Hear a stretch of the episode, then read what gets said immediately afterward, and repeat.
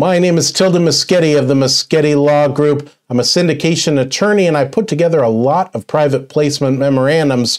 And when I do that, many times I get asked the question should I put together a uh, Regulation D Rule 506B offering or should I do a Rule 506C offering?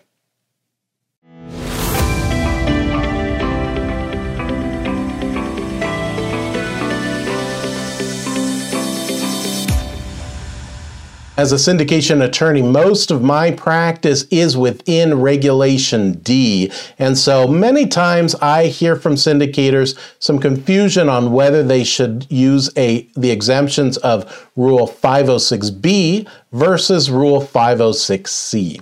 So here's how I explain that decision making to them. There's really two questions, and they kind of give you the guidance that you need. So the first question is Do you know and have a substantial business relationship with your investors? If you already have all of them and they're already established, you're a very long way away from, uh, you could either choose 506B or 506C. Now, if you don't know all of your investors, if you're going to need to put it out to the public, that automatically puts you into Rule 506C. Because if you're going to need to market, the only way to market is Rule 506C. The second question is Is every one of your investors an accredited investor? Meaning, do they meet the test requirement for an accredited investor? If they do, then you can do either Rule 506C or 506B. Um, and then if they don't, your only choice is Rule 506B. So that pushes you back into the 506B category.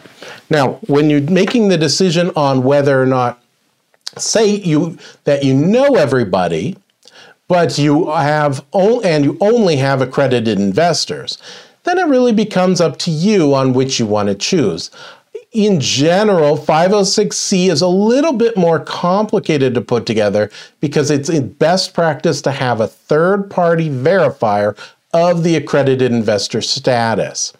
Under Rule 506B, you can have the accredited investor self verify that they are an accredited investor.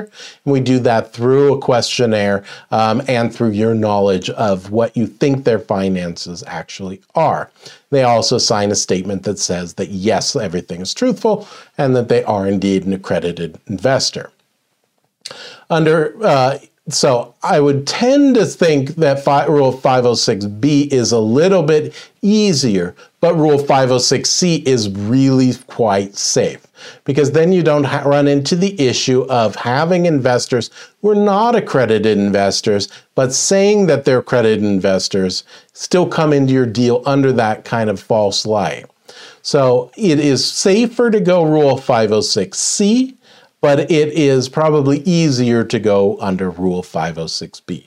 From this, uh, the syndication attorney's point of view, you can do whichever you prefer. It really is deciding, well, where does it tip on that side? But if you've got non accredited investors, then that puts you in 506B, but you better know all of them and have a substantial business relationship with them.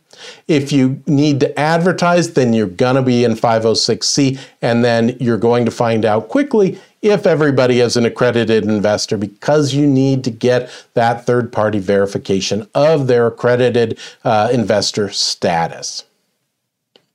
If you need some help with your syndication, be it for real estate, you're an entrepreneur, you're raising some capital for your business, or you're putting together that new cryptocurrency hedge fund, give us a call. My name is Tilden Moschetti. I am a syndication attorney, or visit us online on at www.moschettilaw.com. Or if you need help just with your private placement memorandums, we've got you covered there too ppm.moschettilaw.com.